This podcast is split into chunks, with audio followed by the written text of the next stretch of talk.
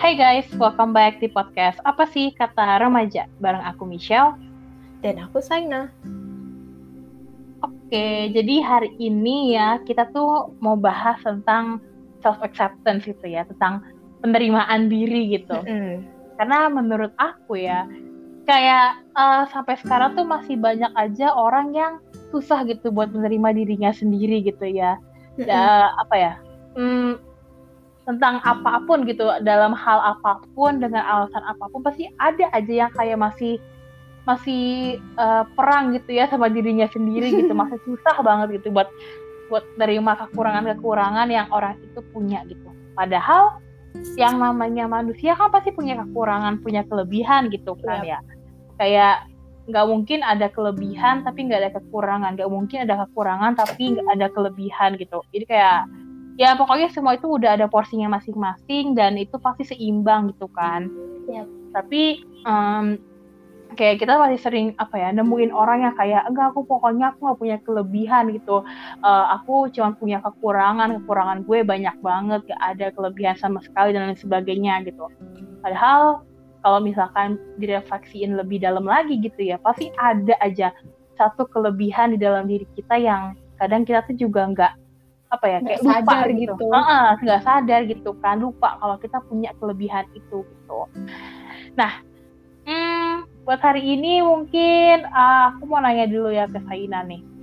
Kayak kamu apa sih pengalaman self acceptance ini gitu? Apa sih uh, kayak gimana gitu? Apakah saat ini kamu udah bisa menerima diri kamu seperti hmm. adanya gini sebagai hmm. kamu? Apakah masih ada hal-hal yang kayak aku nggak belum bisa menerima soal ini apa gimana gitu? Boleh hmm. dong ceritain dikit? Boleh banget. Ini tuh sebenarnya rada-rada mirip sama insecure gitu ya. Kalau misalnya kita insecure kan berarti kita belum bisa menerima diri kita apa adanya. Yeah. Karena kita masih merasa minder dan lain sebagainya. Kalau ngomongin tentang ini sih, Um, sejauh ini makin kesini aku semakin bisa menerima diriku apa adanya. Asik. Ya udah aku Uh, bersyukur aja memang Tuhan ciptain aku seperti ini apa adanya. Kalau misalnya ada orang yang bilang, ih kok lu kayak gini sih, kok lu kayak gitu, ini berbicara tentang fisik ya. Mm-hmm. Ya aku nggak bisa marah karena ya kalau misalnya aku marah berarti aku nggak setuju dong sama apa yang udah Tuhan kasih ke aku. Mm-hmm. Nah ini tuh uh, waktu itu kita sempat bahas di topik eh di topik yang episode kurangi insecure perbanyak bersyukur juga ya. Jadi mungkin iya, kalau misalnya kalian mendengar, kalian tahu gitu apa sih yang bikin Saina sama Michelle ngerasa insecure gitu. Hmm. Jadi kalau kalian belum dengar langsung hmm, dengerin dulu ya. Harus banget sih karena rugi uh. banget sih, bener-bener rugi banget ya. Mm-mm. Terus uh, kalau misalnya tentang fisik gitu ya, ya makin kesini aku semakin bisa menerima diriku walaupun walaupun kadang-kadang masih suka mikir kenapa sih gue kayak gini, kenapa yeah. sih harus harus apa ya kenapa sih gue nggak bisa kayak orang lain gitu. Kalau misalnya ngeliat hmm. temen-temenku yang yang gimana gitu aku langsung ngerasa aduh coba gue jadi dia, jadinya tuh malah jadi lupa kalau sebenarnya bisa jadi ada orang lain yang pengen kayak aku gitu. Jadinya aku lupa hmm. gitu kalau harusnya saya juga bisa bersyukur, harusnya saya juga bisa menerima diri saya sendiri. Karena kalau misalnya aku nggak bisa menerima diriku, ya orang lain juga nggak akan bisa menerima saya gitu nggak sih? Iya, benar banget. Hmm. Uh, terus uh, kalau misalnya selain fisik itu bingung juga sih jelasinnya, karena kan nggak bisa kita tuh nggak eh kita iya benar kita tuh nggak bisa ngebanding-bandingin apa ya namanya ya. Uh, ya aku kasih contohnya uh, pakai aku sama kamu aja ya Shell ya.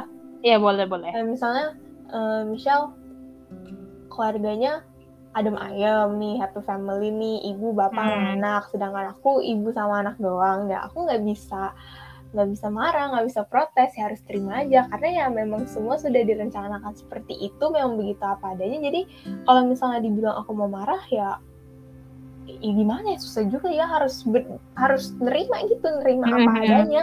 Jadi ya begitu sih, walaupun kadang-kadang lebih i- kalau iri uh, kan ada yang bilang iri itu tanda tak mampu ya. Iya, uh, dulu sering banget sih itu kayak gitu uh, katanya. Cuman aku nggak uh, pernah iri sih untungnya. ya udah bersyukur aja gitu gitu dah gitu deh pokoknya. Kalau misalnya kamu sendiri gimana?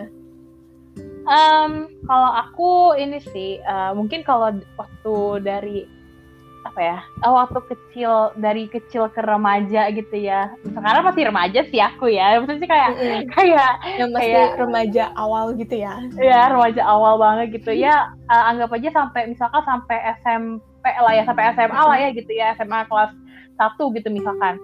Dan dulu itu aku lebih ke arah fisik gitu ya, susah menerima ke arah fisik gitu kan, kayak sama sih kayak kamu tadi, kayak aku sering kalau ngeliat orang lain, kenapa ya kok aku nggak bisa kayak dia, kenapa aku aku nggak bisa secantik dia, kenapa aku nggak bisa selangsing dia dan lain sebagainya gitu kan. Itu uh, bener-bener bikin capek banget sih, capek fisik, capek hati gitu kan, karena hampir setiap hari harus berpikiran kayak gitu, setiap kita ngeliat orang yang menurut aku tuh kayak oh ini dia orang ini lebih oke okay lah daripada aku gitu. Terus hmm, apa ya kalau ya pokoknya kalau dulu fokusnya ke fisik lah gitu ya, karena aku uh, ngerasa kayak pokoknya nggak bisa banget nerima sama kondisi fisik aku yang yang kayak gini gitu ya. Aku ngerasa kayak dulu kenapa sih harus kayak gini gitu. Nah cuman kalau sekarang gitu ya semenjak S M A akhir sampai masuk kuliah dan uh, sampai sekarang ini aku lebih masih agak susah menerima itu, ini sih lebih ke apa ya, ke kesuksesan sih sebenarnya, apa ya bahasanya tuh susah ya, kayak uh, ini ya pencapaian ya, bisa pencapaian gitu ya. Mungkin contohnya gini kali, aku uh, beberapa kali tuh kayak ngomong ke Saina gitu ya, kayak kalau uh, ada teman kita, teman-teman kita yang misalkan udah ke luar negeri, tinggal di luar negeri, sekolah di luar negeri dan lain sebagainya, punya kehidupan di luar negeri, aku kayak ngerasa ya aku pengen deh kayak gitu, kapan ya aku kayak gitu gitu kan, aku pengen juga gitu, bisa nggak ya aku kayak gitu gitu kan, karena emang pada saat ini emang kayak impian aku ya uh, bisa hidup di luar negeri gitu ya, bisa keliling dunia dan lain sebagainya gitu kan. Jadi kayak sekarang tuh setiap aku ngeliat ada teman-teman aku yang kuliah di luar negeri atau tinggal di luar negeri atau kayak ya pokoknya punya kehidupan di luar negeri gitu ya, aku kayak mm-hmm. uh, jujur aja aku ngerasa iri sih, ngerasa jealous gitu ya, cemburu gitu, kayak aku juga pengen kayak gitu gitu kan, kapan ya aku bisa kayak gitu, bisa nggak ya aku kayak gitu, bisa gitu kan? Pasti bisa ya, amin. Nah uh, itu buat aku sekarang itu masih susah menerima sih, tapi Uh, aku dalam proses untuk kayak apa ya, masih proses sih untuk kayak benar-benar fully menerima kalau aku tuh pasti bisa kalau aku mau berusaha gitu kan. Mm-hmm. Nah um, apa ya kayak uh, karena itu kan sebenarnya apa ya kayak itu hal yang sebenarnya semua orang bisa kok kalau mau, kalau ada kemauan, yeah. kalau ada usaha gitu kalo kan. Kalau niatnya bisa. Mm-mm. Mungkin orang kayak ngerasa gini, kalau mungkin ada yang kayak di posisi aku terus orang ngomong, ya dia bisa lah, orang dia kaya, punya uang gitu kan. Masih kan ada lagunya guys, uh, apa apa namanya, andai aku jadi kaya. Iya iya iya kan, pasti ada aja orang yang ngomong kayak ya dia kan kaya gitu ya, pasti bisa lah gitu. Ya, ya emang bener sih sebenarnya, kayak ya karena ada uang ya pasti bisa, tapi yeah. menurut aku uh, menurut aku gini sih, mungkin untuk dia gitu ya, dia udah bisa ngerasain hal itu saat sekarang-sekarang ini gitu. Tapi mungkin buat aku belum sekarang gitu ya, karena mungkin buat aku aku harus uh, kuliah dulu nih, fokus sama kuliah, antar cari kerja. Terus mungkin buat aku lima tahun kemudian atau sepuluh tahun kemudian gitu. Dan apa ya, menurut aku sebuah achievement itu kan uh, semua orang bisa punya gitu ya, bisa achieve itu. Kita balik lagi kalau mereka mau dan punya usaha, dan waktunya itu emang kadang beda gitu kan. Gak semua orang iya. di saat itu, misalkan di umur dua puluh itu udah bisa punya karir gitu misalkan. Mungkin ada yang udah, ada yang belum gitu. Terus juga uh, mungkin kayak tadi misalkan temanku di umur yang sekarang-sekarang ini, di umur delapan belas, sembilan belasan ini udah bisa nih ke luar negeri, hidup di luar negeri gitu. Mungkin buat aku, aku harus tunggu sampai mungkin uh, lulus S satu dulu kali ya, hmm. S satu baru gitu. Jadi uh, estimasinya misalkan empat tahun lagi gitu. Ya apa ya, semua itu bisa dicapai, cuman waktunya aja gitu kan yang kita nggak tahu yeah. kapan gitu yeah. karena waktunya bisa berbeda-beda gitu kan.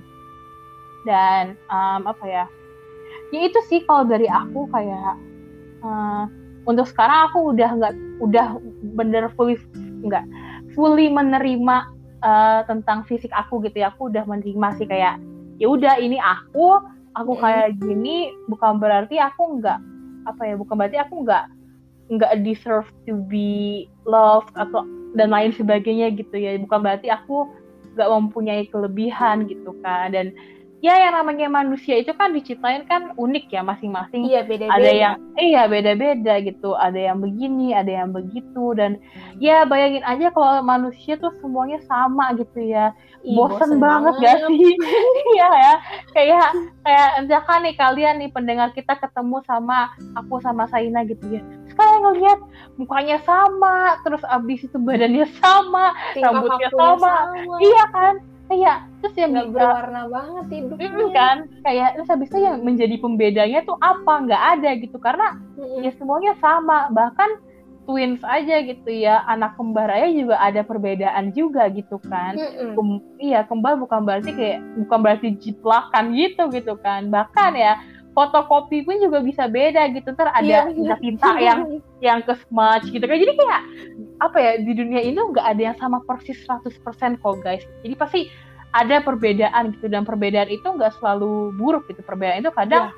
Sebagai identitas diri kita gitu. Betul. Kan kayak dan kayak orang biar ini uh, apa namanya, kalau misalnya kita beda dari yang lain bukan berarti kita nggak nggak bagus. Iya. Nah, maksudnya kayak gitu deh guys. Beda itu bukan berarti, benar Michelle bilang tadi, perbedaan itu nggak selalu bermakna negatif. Iya. Uh, iya kadang perbedaan tuh bisa jadi hal yang bikin apa ya, jadi keunikan tersendiri ya, gitu special. Kan buat kita. Iya, biar jadi kayak biar apa ya, biar kita kalau ketemu orang tuh tahu gitu cara ngebedain. Oh kalau si ini tuh orangnya begini begini begini, oh kalau yang ini tuh orangnya begini begini begini. Sekarang bayangin aja ya kalau misalkan semua orang sama terus kita bedainnya apa, pakai nama. Terus habis tuh walaupun kita bisa bedain pakai nama tapi appearance-nya sama semua, terus kita taunya mm, yang namanya yeah, ini yeah. orangnya ini gimana gitu kan. Jadi ya mm, itu sih guys, uh, kenapa ya kita tuh diciptain tuh beda-beda gitu ya, karena ya supaya kita unik, supaya ada pembedanya, supaya tahu gitu, oh dia tuh ini, dia tuh ini gitu kan. Jadi mm-hmm. ya jangan takut untuk menjadi beda, dan jangan apa ya, jangan apa ya, jangan jangan pernah ngerasa kalau berbeda itu suatu hal yang buruk gitu. Karena mm-hmm. ya kayak ini sih, misalkan nih, kayaknya udah sering sih ngeliat kayak gambar di kayak memes gitu yang yeah. ada orang yang uh, orang banyak jalan ke satu arah terus ada satu mm. orang yang jalan ke beda arah yeah, gitu yeah. kan yeah, yeah, yeah. ya kayak gitu uh, kayak uh, mungkin amannya ya dalam tanda kutip amannya kita pasti bakal ngikutin yang banyak orang itu gitu kan, karena ya, karena ya semua orang ke situ mm, semua orang ke situ iya kan. Terus habis itu juga kalau biar kita bisa tahu gitu kalau misalkan Uh, udah ada contohnya gitu kan, kita tinggal ngeliat oh berarti ya kalau dia kayak gitu aku nggak boleh kayak gini, oh berarti ya aku harus kayak gini dan sebagainya gitu. Tapi mungkin aja karena itu kita nggak bisa berkembang gitu kan, sedangkan kalau kita mengambil uh, jalan yang berbeda mungkin kita bakalan ketemu banyak hambatan, mungkin kita bakalan banyak banget jatuh bangunnya, tapi karena itu kita jadi bisa berkembang gitu kan. Kita jadi tahu karena kita yang ngalamin sendiri gitu loh jatuh bangunnya, jadi kita tahu oh berarti kemarin di sana aku uh, jatuh, berarti nanti aku nggak nggak boleh lewat yang jalan sini lagi, aku lewat jalan yang ini berarti sekarang gitu. Jadi uh, apa ya, kenapa ada yang kayak uh, memes gambar kayak gitu gitu ya, karena menurut aku itu kita jadi apa ya, jadi uh, motivasi dan pengingat buat kita kalau ngambil jalan yang beda tuh nggak apa-apa loh gitu, supaya uh, untuk perkembangan diri kita sendiri gitu itu nggak apa-apa gitu, walaupun banyak jatuh bangunnya, banyak kita nanti mundur lagi gitu ya, terus maju lagi, terus mundur lagi, tapi setidaknya kita ngerasain itu, kita sendiri yang ngerasain, yang kita yang tahu gitu kan. Pengalaman yeah. itu ya pengalaman kita, bukan pengalaman orang lain gitu. Bener banget. Nah, terus nih ya, um, self-acceptance itu juga berhubungan dengan berdamai dengan diri sendiri gitu ya. Mm-hmm. Mungkin Uh, beberapa dari kalian tuh sering dengar gitu ya, berdamai dengan diri sendiri gitu, maksudnya apa gitu, terus ngapain sih berdamai dengan diri sendiri, emang kita perang sama diri sendiri gitu ya. uh, uh, masalah gini, menurut aku emang emang apa ya, saingan terbesar diri kita itu ya diri kita sendiri gitu loh. Musuh karena gini, terbesar ya kan, iya pokoknya saingan, musuh, penghambat terbesarnya diri kita sendiri gitu. Kenapa bisa begitu? Karena ini uh, hidup itu kan yang ngejalanin kita ya, bukan yeah. orang lain gitu. Walaupun kita sering lihat orang lain tuh ada yang lebih dari kita, lebih misalnya apa capaiannya lebih bagus atau uh, apa ya uh, hal-hal dari dirinya dia ini lebih unik, lebih apa, lebih apa dan lain sebagainya. Tapi tetap aja yang ngejalan hidup kita kan bukan orang itu gitu kan, tapi kan kita gitu. Sedangkan hmm, kenapa ada perasaan insecure, terus kenapa kita susah menerima diri kita sendiri, juga karena di di otak kita tuh ngerasa kayak uh, tuh lihat tuh dia aja bisa kayak gitu, masa mm. kamu nggak bisa gitu kan. Terus mu- oke okay, kalau bisa kan itu jadi sebuah motivasi gitu, tapi kan ada yang itu jadi, malah jadi kayak apa ya, jadi kayak ejekan gitu ya buat diri kita sendiri gitu, kayak Uh, apa uh, tuh kan lihat lu payah banget gak bisa kayak gitu, dia aja bisa kayak gitu gitu kan. Jadi uh, menurut aku uh, mindset kita itu juga penting gitu ya, kalau misalkan kita mau bener-bener menerima diri kita sendiri gitu. Yep. Nah, terus nih aku mau mau nanya lagi nih ke Saina nih. Asik, ditanya-tanya uh, um, pernah nggak sih kamu ngerasa kayak uh, apa ya? Kamu udah nih menerima diri kamu gitu ya, kamu ngerasa kayak oke okay, aku udah bisa menerima diri aku gitu. Yeah. Tapi kadang kayak ngerasa lagi kayak uh, tapi aku nih worth it nggak sih, aku tuh wah, layak nggak sih gitu. Pernah nggak sih ngerasa perasaan kayak gitu gitu? Sering banget guys, hmm. sering banget sih. Di saat aku udah udah seneng nih sama diri aku, aku ngerasa, wah Saina udah bisa menerima dirinya sendiri nih, Saina hmm. udah udah bersyukur banget nih. Pasti ada aja masa-masa di mana entah itu karena ada temen yang ngomong atau entah tiba-tiba keinget sendiri, aku langsung kayak gini, tapi gue dulu tuh pernah kayak gitu, apakah gue layak untuk dicintai, apakah gue layak mm-hmm. untuk diterima di uh, lingkungan pertemanan dan lain sebagainya. Nah itu tuh yang bikin aku jadi ini lagi, jadi slack sama diri aku sendiri. Iya, iya. Yang tadinya udah aman damai gitu kan, terus tiba-tiba ada satu momen yang bikin aku, lah dulu gue kayak gitu, berarti gue uh, ininya ngerasa diri itu udah gak layak banget, karena mungkin pernah ngelakuin kesalahan apa, yang sebenarnya yang namanya manusia pasti pernah melakukan kesalahan kan, selama dia mm-hmm. mau mengakui kesalahan itu dan belajar dari kesalahan itu, ya sebenarnya gak ada salahnya. Dan aku sebenarnya sudah apa ya sudah ya udah gitu terima aja, yang namanya manusia dulu kan uh, mungkin pada saat aku ngelakuin kesalahan itu memang nggak sadar, tapi setelah itu aku sadar itu salah, ya aku nggak akan ulangin lagi. Tapi kadang-kadang yeah. masih menghantui gitu, masih kayak mm-hmm. ada yang bilang lu tuh dulu pernah kayak gitu loh, lu pikir ulang dah, emang lu pikir uh, lu pantas diterima mm-hmm. di lingkungan masyarakat kayak gini deh misalnya. Tapi nggak tahu sih nyambung yeah. atau nggak, harusnya nyambung sih. Yang misalnya dulu orang pernah selingkuh, hmm. terus dia sadar nih, dia dulu dia pernah selingkuh, terus dia udah tobat ya kan, udah setia sama pasangannya, terus pasangannya ini tuh bener-bener sebaik itu ya, bener-bener sebaik itu, terus dia ngerasa, aduh dulu gue pernah selingkuh, walaupun sekarang gue udah setia, tapi gue pantas nggak sih dicintai sama orang sebaik dia? Nah, hmm, ya kira-kira ya, ya, seperti paham. Itulah yang kadang-kadang aku rasakan, tapi ya balik lagi, kalau misalnya aku terus-menerus menyesali ya, terus-menerus uh, membenci diri sendiri, ya nggak akan ada habisnya gitu. Gimana aku bisa hidup tenang kalau misalnya aku cuma mikirin, ya dulu gue pernah kayak gitu, udahlah mm-hmm. hidup gue nggak berguna, ya nggak bisa maju gitu, hidupnya begitu-begitu yeah, aja, yeah. sedih mulu gitu sih. Bener sih, bener. Karena apa ya, uh... kita kadang terlalu terlalu overthink gitu ya, sampai kita akhirnya nggak bisa berkembang gitu kan, terlalu stuck in the moment sampai kita lupa untuk beranjak gitu. Jadi kayak ya apa ya, kayak kadang yang menghambat itu ya rasa takut kita sendiri gitu kan. Mm-hmm. Dan kalau rasa takut kita udah terlalu tinggi, udah terlalu uh, apa ya benar-benar take control uh, diri kita, akhirnya kita jadi takut mau ngapa-ngapain gitu kan, karena terhantui sama masa lalu kita misalkan, sama hal-hal yang udah pernah kita lakuin gitu. Padahal um, menurut aku masa lalu itu nggak mendefine diri kita selanjutnya gitu loh. Kita bisa yeah. bisa membuat apa ya, meng, menciptakan diri kita yang baru tanpa harus ada campur tangan dari masa lalu gitu loh. Yeah, jadi versi kayak versi terbaru dan terbaik dari diri kita. Mm-mm, mm-mm, bener sih. Dan apa ya, uh, ya ngomongin self acceptance itu ya sama aja kayak apa ya, mungkin kadang kita terlalu fokus sama gini, kok aku udah kayak gini tapi orang lain nggak ada yang ngelihat ya, kok aku udah kayak gini tapi kok nggak ada yang muji ya, kok aku nggak dapet reward apa-apa gitu ya. Uh, simpelnya gini, misalkan aku udah kerja lembur gitu ya, tapi kok aku nggak naik gaji ya gitu, misalkan kayak gitu gitu kan.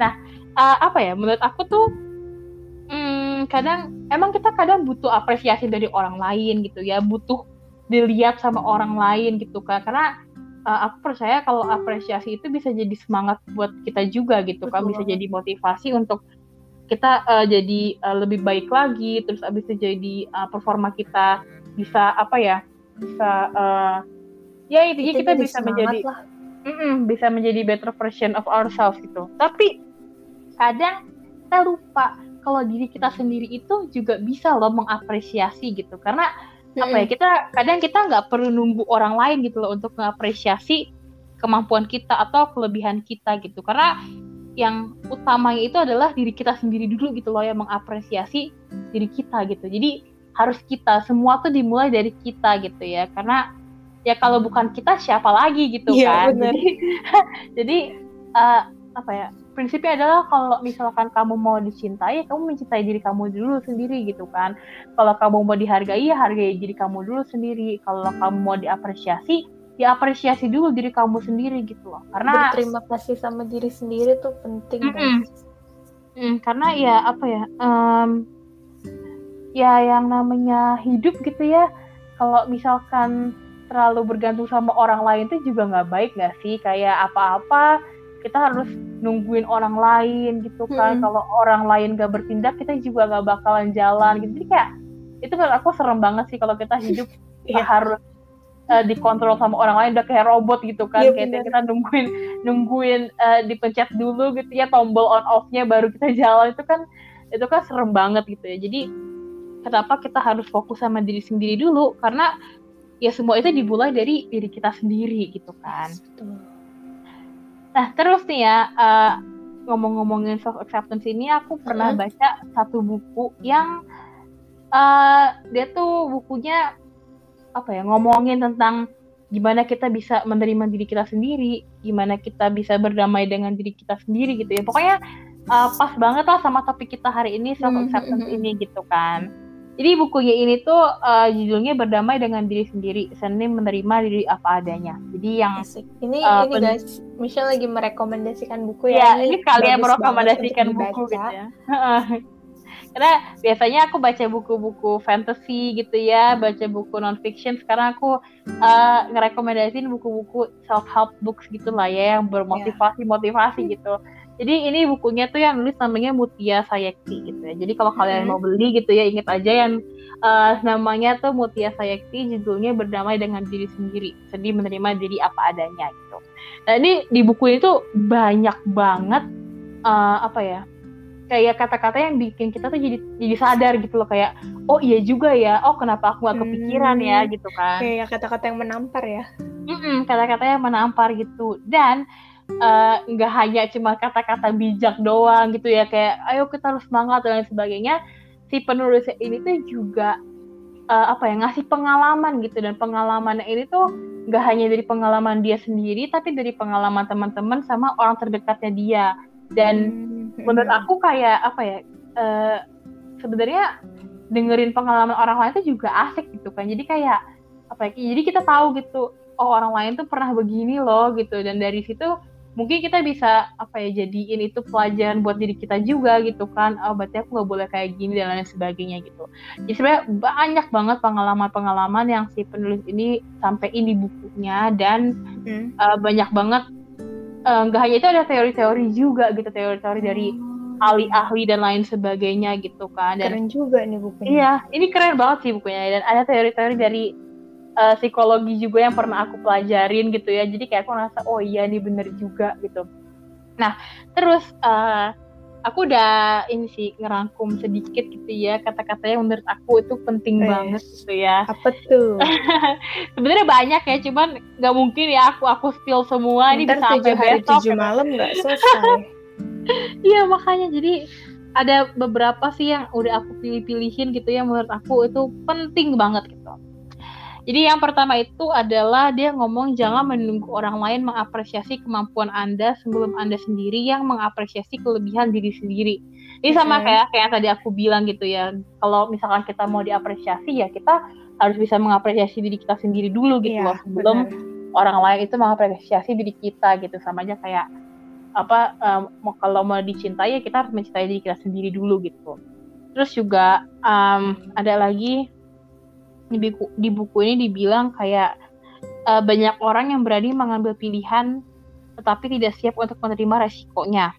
Sebab mm-hmm. pemilih uh, sebab pemilih itu mudah tetapi bertahan pada pilihan itulah yang susah. Oh my god. Nah, di situ aku aku ngerasa kayak bener gak sih, kayak emang milih itu mudah kok, gampang banget milih itu ya, tapi bertahan itu tuh yang kayak susah gitu kan. Uh, sama aja kayak mm-hmm. misalkan gini, uh, kita lagi P D K T gitu ya sama seorang yes. gitu.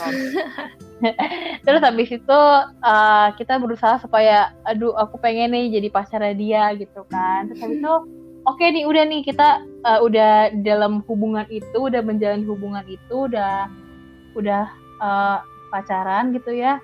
Terus uh, di, mungkin ada beberapa orang yang ngerasa udah pas udah pacaran tuh jadinya kayak orang ini berubah gitu, misalkan kayak udah nggak se seindah dulu lagi gitu kan, udah kayak pokoknya berubah lah gitu ya, kayak ah nih orang udah nggak nggak care kayak dulu lagi dan lain sebagainya gitu. Dan yang di dalam hubungan itu kan pasti banyak banget ya tantangan-tantangannya gitu kan, pasti. Banyak banget uh, hambatan-hambatannya gitu. Nah karena itu Ba- apa sih ada aja orang-orang yang misalkan akhirnya putus, terus misalkan ada suami istri akhirnya cerai gitu kan. Mm-hmm. Kan dari situ juga kita ngelihat gitu kan, uh, milih seorang buat jadi pasangan hidup kita atau buat jadi pacar kita tuh mudah sebenarnya, kita bisa milih siapa aja kok gitu. Ada orang lewat kita pilih ya udah gitu kan. Tapi mm-hmm. yang susah itu bertahan gitu. Kenapa bertahan itu susah? Karena yang namanya bertahan pada pilihan, pada satu hal yang kayak itu tuh uh, buat long term gitu ya, buat jangka panjang itu susah banget karena banyak banget tantangannya. Terus abis itu kayak misalkan tadi di hubungan itu kan ada dua individu ya, dan dua individu yeah. ini otomatis pemikirannya beda. Iya, pemikirannya berbeda gitu. Jadi gimana caranya kita tuh supaya bisa menyatukan pikiran kita, supaya perbedaan pendapat ini kita jadiin uh, tolak ukur gitu ya, bukan jadiin uh, hal buat berantem gitu kan. Jadi makanya tadi aku ngerasa kayak ini tuh bener-bener apa ya, penting banget gitu ya, kalau memilih itu mudah tapi bertahan itu yang susah gitu. Jadi hmm, itulah mengapa menurut aku kalau kalian udah punya pilihan gitu, misalkan nih uh, buat pendengar-pendengar kita yang udah kelas dua belas S M A gitu ya, yang udah mm-hmm. mau masuk kuliah gitu ya, udah mulai milih-milih jurusan, jurusan kuliah atau uh, atau misalkan milih, uh, ah kayaknya aku mau kuliah, mau mau coba buka bisnis dan lain sebagainya gitu ya. Pilihan itu banyak kok guys, pilihan itu mudah banget kalian, apa ya, kalian dapat gitu. Karena yang namanya hidup itu sebuah pilihan gitu kan ya, yeah. penuh dengan pilihan-pilihan gitu. Jadi ya buktinya jurusan-jurusan aja banyak banget, ada jurusan ini, jurusan itu, jurusan itu gitu kan ya. Pokoknya pilihan itu terbuka lebar, banyak banget, tapi kita harus ngelihat apakah kalau ketika aku milih ini, aku bisa bertahan di situ gitu. Yeah. Dan syarat apa ya, syarat untuk bisa bertahan itu adalah kayak aku sering bilang, do what you love and love what you do yes, gitu kan. Itu kata-kata yeah. yang terngiang-ngiang ya di aku. Mm-mm. Dan setiap kali aku denger atau baca itu pasti aku harus ingat Michelle, karena dia sering banget dia selalu bilang kayak gitu. Iya, karena menurut aku itu hal yang penting banget ya, untuk melakukan apa yang kita sukai dan mencintai apa yang kita lakukan gitu. Kayak ya tadi lah ya, kayak jurusan kuliah gitu, kayak misalkan contohnya aku aku masuk psikologi emang karena aku suka gitu, karena aku emang mencintai apa yang aku lakukan gitu. Beda beda ceritanya misalkan kalau aku masuk ke uh, apa ya, misalkan ke arsitektur gitu, aku nggak suka gambar, nggak bisa gambar gitu kan. Jadi kalau aku masuk ke situ mungkin aja bakalan susah gitu kan untuk bertahan di situ gitu, pasti bakalan nggak nyaman lah, terus pengen keluar, pengen berhenti dan lain sebagainya gitu ya. Jadi itu dia tadi, uh, ingat memilih itu mudah tapi bertahan pada pilihan itulah yang susah gitu katanya. Mm-mm. Makanya terus, uh, ini uh, setia itu mahal ya. Mm-mm, bener banget. ya pokoknya uh, setia lah, terus bertahan pada pilihan, itu tuh uh, hal yang susah lah ya, yang apa ya, menurut aku uh, cuman orang-orang yang dalam tanda kutip terlatih aja sih yang bisa. Kayak apa ya, kayak uh, apa ya, cuman orang-orang yang menurut aku udah ngerti lah kayak gimana sih hidup tuh, yang tahu caranya bertahan gitu ya. Jadi yeah. menurut aku juga apa ya, ya yang namanya bertahan, yang namanya setia, itu harganya mahal banget guys. Jadi misalkan aja kalau kalian punya seseorang yang udah bertahan terus sama kalian, udah setia banget, jangan pernah disia-siain gitu, karena bakalan nyesel sih pasti, karena ya tadi setia itu mahal guys. Betul. Terus ya, hmm, ada lagi di buku ini dibilang kayak bagaimana seseorang, ya bagaimana seorang bisa menguatkan orang lain kalau dalam dirinya saja masih rapuh dan butuh dikuatkan. Nah, hmm, di sini aku ngerasa kayak aku antara iya enggak iya enggak sih sama pernyataan ini. Kenapa gitu ya? Karena menurut aku kadang orang yang paling rapuh itu malah orang yang bisa menguatkan gitu, yang paling bisa menguatkan. Ya. Kenapa? Karena dia belajar dari pengalaman dirinya sendiri gitu kan. Dia tahu nih, oh misalkan orang ini punya masalah kayak gini, dan masalah itu misalkan uh, apa ya, bener-bener aku pernah ngerasain juga nih. Jadi aku tahu nih, aku uh, harus kasih tahu ke mereka, oh jangan kayak gini, ntar kamu kayak gini, oh kamu kayak gini aja dan lain sebagainya gitu. Dan apa ya, uh, menurut aku ya kayak gitu, orang yang paling rapuh pun kadang juga bisa jadi orang yang Uh, apa ya, support system number one kita gitu kan. Ya, jadi orang yang paling bisa menguatkan, uh, apa namanya, berusaha supaya orang lain tuh nggak perlu merasakan apa yang dulu dia pernah rasakan gitu kan. Mm-hmm. Itu sebenarnya mungkin dia belum sembuh sepenuhnya. Mm-hmm, bener banget sih. Dan apa ya, sebenarnya uh, di kata-kata di buku ini juga aku bisa setuju sih, kayak tadi dia ngomong bagaimana bisa seorang menguatkan orang lain kalau dalam dirinya saja masih rapuh dan butuh dikuatkan gitu. Dan menurut aku ya uh, emang kadang terkadang gitu ya, orang yang yang dirinya tuh kayak rapuh dan butuh dikuatkan itu juga pasti ada satu momen di mana dia kayak aduh enggak lah, enggak bisa lah gue bantu orang lain, gue capek, gue diri gue sendiri aja belum kebantu, gimana gue bisa bantu orang lain gitu kan.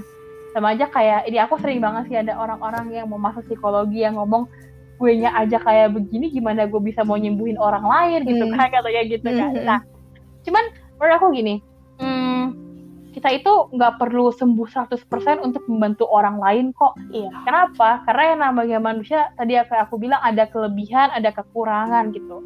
Dan manusia itu punya titik lemah, manusia itu bisa untuk rapuh, dan apa ya, sebuah kerapuhan itu bukan menjadi alasan atau menjadi latar belakang kita untuk nggak ngebantuin orang lain gitu. Hmm. Karena bisa aja dengan membantu orang lain ini kita dapat hikmahnya juga gitu kan. Iya, kita dapat apa ya, dapat pencerahan lah dari membantu orang lain itu. Jadi kayak misalkan karena kita bantuin orang lain itu, orang lain itu terbantu, terus kayak orang lain itu berterima kasih banget sama kita, kita jadi kayak ngerasa wah aku ternyata bisa membantu orang lain juga ya. Dan itu hmm, pasti terus, apa namanya, jadi kebahagiaan tersendiri. Mm-mm, mm-mm. Itu pasti jadi kesenangan tersendiri juga gitu kan. Kita ngerasa kayak berarti hidup kita ini ada gunanya gitu, ada manfaatnya gitu kan. Jadi ya uh, entah apakah kamu ini lagi rapuh atau lagi uh, down atau gimana gitu, membantu itu tetap bisa kok guys gitu. Gak perlu ya, betul. Karena kita jadi manusia itu gak perlu uh, terlalu sempurna gitu ya, karena gak ada yang sempurna juga di dunia hmm. ini gitu ya. Jadi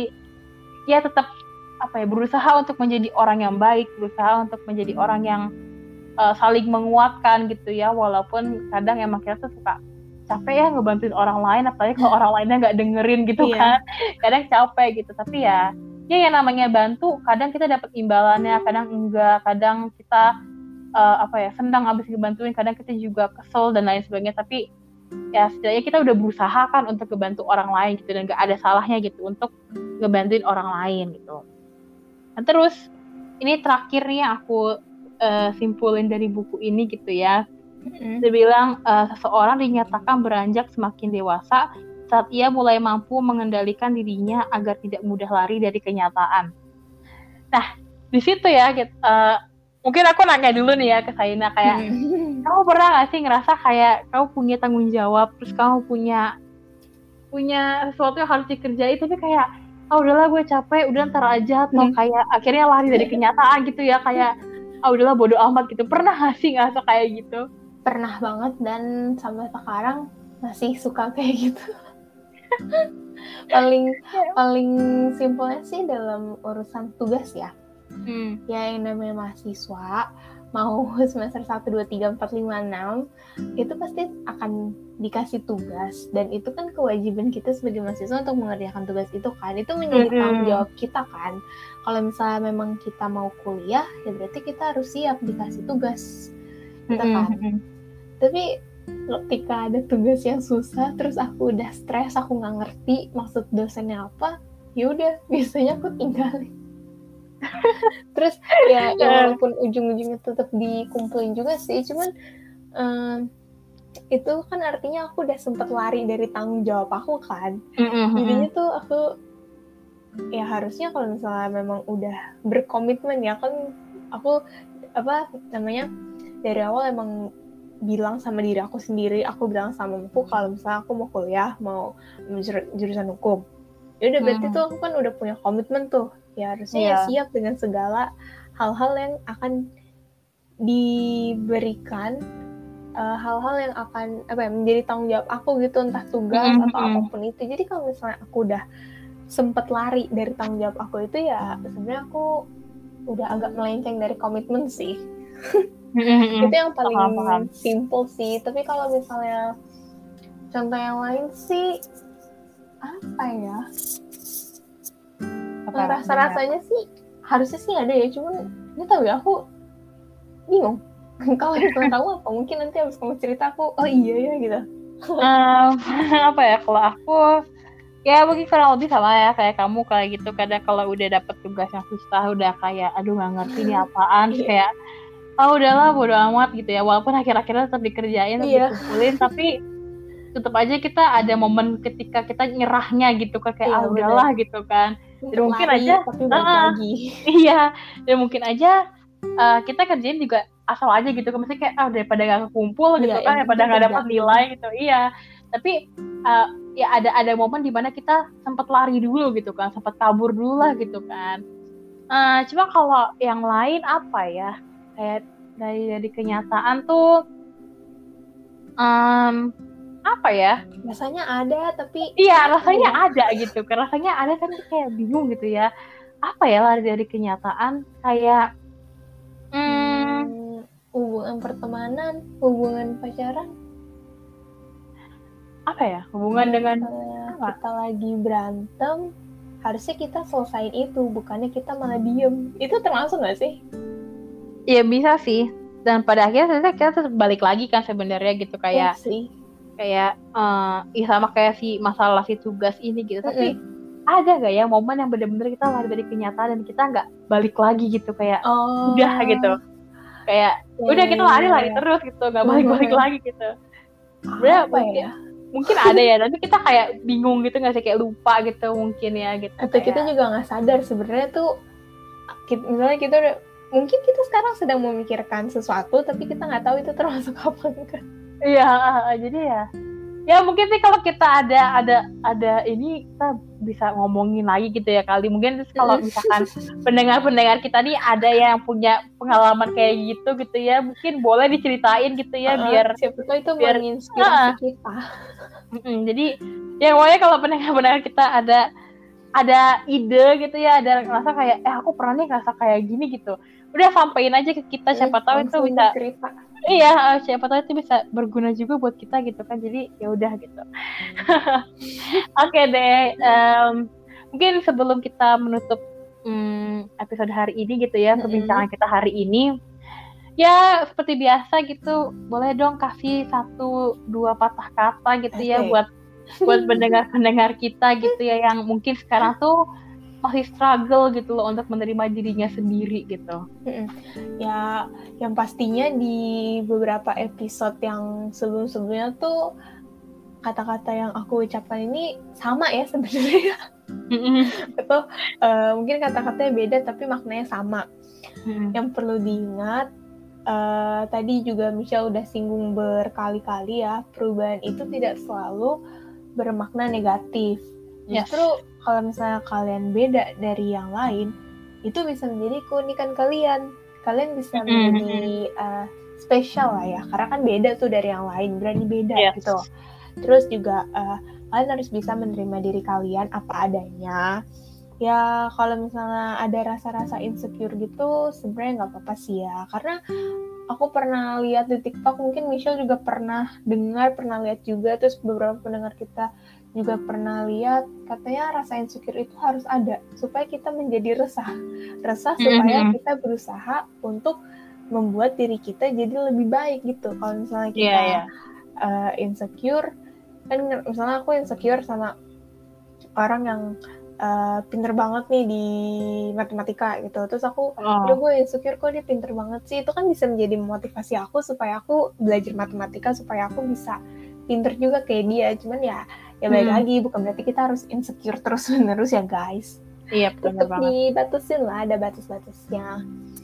Ya sama ini sih, berterima kasih juga sama diri kalian sendiri ya, atas perjuangan apapun yang telah kalian lalui gitu kan. Mungkin untuk menerima diri kalian apa adanya itu butuh perjuangan juga ya. Harus melewati sedih, harus melewati rasa kesel yang kesel banget gitu. Iya, yeah, iya yeah. Terus sampai pada akhirnya kalian bisa menerima diri kalian sendiri. Ya gue memang diciptakan seperti ini, gue menerima diri gue apa adanya. Makasih ya udah mau berjuang untuk diriku yeah, benar gitu. Banget. Itu sih dari aku ya. Kalau misalnya dari Michelle, apa nih biasanya kalau dari Michelle nih hmm. lebih menampar banget nih kata-katanya nih. Uh, kalau aku, mm, kalau kayak misalkan satu dua patah kata kayak Sarah dan lain sebagainya, aku limpahkan ke kamu aja ya, karena maksudnya kayak tadi yang kamu siap sampaikan itu udah, udah ya itulah intinya gitu ya. Mungkin kalau aku uh, lebih kayak apa ya, reminder aja kali ya, ya reminder boleh, gitu. Boleh. Diingatkan kembali. Gini, ada satu kata yang menurut aku aku suka banget sih sama kata-kata ini gitu ya. Ada orang ngomong mencintai itu belum tentu menerima, tetapi mm-hmm. menerima sudah pasti mencintai gitu. Oh, yes. Mungkin bingung ya maksudnya apa sih gitu ya. Uh, mencintai belum tentu menerima, tapi kalau menerima sudah pasti mencintai gitu. Maksudnya apa gitu ya. Ini konteksnya kayak mungkin penerimaan diri kita sendiri atau mungkin yeah. bisa di orang lain juga dan lain sebagainya. Ini konteksnya luas ya guys. Jadi kenapa gitu bisa kayak gitu? Karena menurut aku gini, karena kalau misalkan kita hanya mencintai gitu ya, kita tuh cenderung punya keinginan gitu untuk merubah hal-hal yang menurut kita tuh kayak kurang pas atau kayak nggak oke okay, hmm. gitu kan. Padahal yeah. yang namanya manusia itu punya kekurangan gitu kan, dan tanpa kekurangan itu kita nggak tahu gitu uh, apa sih yang harus diubah gitu, apa sih yang harus kita lakukan untuk menjadi lebih baik gitu kan. Di mana sih kelebihan kita juga kita nggak tahu kalau nggak ada kekurangan itu gitu. Nah terus juga Uh, mencintai itu tuh juga tentang penerimaan gitu. Kenapa aku bilang kayak gitu? Karena kalau kamu belum bisa menerima, ya kamu belum siap untuk mencintai gitu. Yeah. Makanya uh, menurut aku step pertama kalau misalkan kamu mau mencintai diri kamu sendiri, self love gitu ya, itu yang menerima dulu, terima yeah, diri kamu apa bener. adanya gitu. Kayak kayak ya pokoknya terima gitu loh, uh, diri kamu kayak gini ya terima gitu kan. Dan menerima itu bukan berarti kita nggak bisa berkembang kok gitu. Menerima itu berarti kita meng-acknowledge gitu. Apa sih yang kurang dari kita? Apa sih yang yang yang harus diubah dari diri kita gitu. Dengan penerimaan itu, dengan kita tahu apa yang harus diubah, kita akhirnya jadi tahu gitu kan. Oh kita berarti harus ngambil langkah yang kayak gini supaya kita bisa berubah menjadi lebih baik lagi gitu. Jadi ya ingat-ingat aja ya guys, pokoknya mencintai itu belum tentu menerima, tapi menerima sudah pasti mencintai gitu. Ya, kan menerima apa adanya ya. Mm-mm, bener banget. Ya, jadi uh, segitu aja sih ya kayaknya perbincangan kita hari mm-hmm. ini udah lumayan panjang banget dan seru ya. Lumayan lengkap. Mm-mm, seru ya, kita bahas-bahas tentang self acceptance ini gitu. Dan seperti biasa gitu ya, uh, kita nggak bakalan lupa untuk ingetin ke pendengar-pendengar kita nih gitu ya. Uh, Kalau misalkan punya uh, ide topik gitu, atau punya pengalaman-pengalaman yang pengen kalian share kita gitu ya, boleh banget gitu di-share ke sosial-sosial uh, sosial media kita gitu. Mm-hmm. Nah, uh, saya boleh dong nih minta tolong dikasih tahu ke pendengar kita gitu ya, apa aja sih sosial media yang kita punya. Gitu. Sosial media A S K R tuh makin lama makin banyak ya guys. Mm-hmm. Yang awalnya cuma Spotify doang, sekarang A S K R punya Instagram, punya YouTube, punya email pribadi juga. Iya. Dan kalau misalnya kalian nanya namanya apa, namanya adalah apa sih kata remaja? Semua sosial media kita namanya sama. Mm-hmm. Kenapa? Supaya kalian tuh mudah mengingat ya. Terus untuk email pribadi kita, itu apa sih kata remaja juga. Terus tinggal ditambahin di belakangnya at gmail dot com. Jadinya apa sih kata remaja at gmail dot com gitu guys. Yes, bener banget.